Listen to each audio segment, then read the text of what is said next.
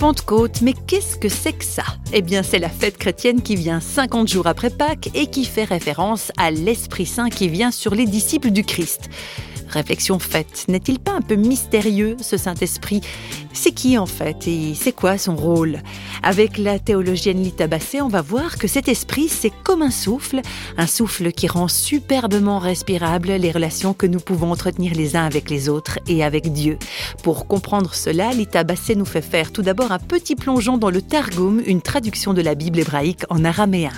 Vous savez, au début de la Genèse, on traduit en général l'esprit de Dieu ou le souffle de Dieu planait au-dessus des eaux. Et là, dans ce Targum, il est dit le souffle d'amour planait au-dessus des eaux. Donc, je trouve très parlant cette image d'un souffle d'amour qui ne se laisse pas engloutir dans nos manières d'aimer qui souvent sont extrêmement chaotiques, dans la confusion, où on ne sait plus où on en est, personne n'ose être lui-même. Euh, et ça, ça affecte vraiment, euh, je crois, toutes les formes de relations affectives. On dévore l'autre, tout ce qui finalement nous amène dans des forme mortifère d'aimer.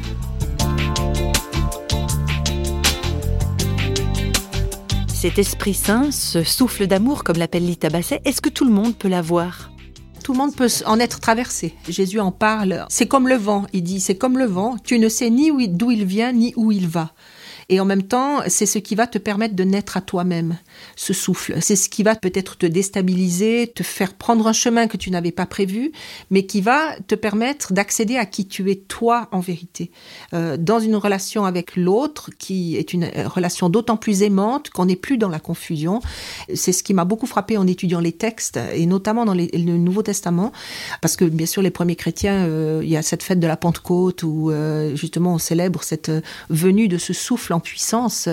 C'est un thème qui, euh, quand on regarde les textes, vraiment est universel. Tout être humain peut en être traversé pour autant que l'être humain s'expose à ce souffle. C'est sûr que si je ferme toutes mes portes et mes fenêtres et que je laisse absolument aucun courant d'air passer pour reprendre l'image, bon, ça va être plus difficile. Si je décide que par moi-même, je ne peux pas créer cet amour de toute pièce, mais que je veux m'y exposer, je désire ardemment en être traversé, en être habité et que cet amour vive entre moi et l'autre personne, je vais ouvrir un tant soit peu mes portes ou mes fenêtres et laisser ce souffle me traverser et habiter, laisser ce souffle finalement euh, transformer cette relation aimante.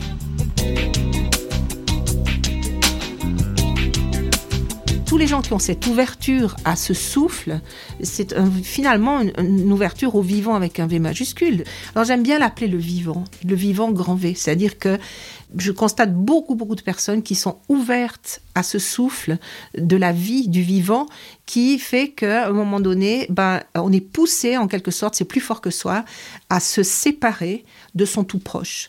Euh, se séparer au sens, attention, euh, pas rompre la relation, absolument pas, mmh. mais se différencier.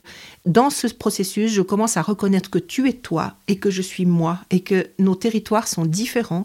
Plus je respecterai mon propre territoire, plus je serai à même de respecter ton territoire et vice-versa. Et là, il y a vraiment, je crois, un processus de vie extraordinaire. Quand on s'expose volontairement à ce souffle d'amour, c'est un sacré courant d'air qui circule dans les relations. Je dirais qu'à sa manière, l'Esprit Saint, il est décoiffant.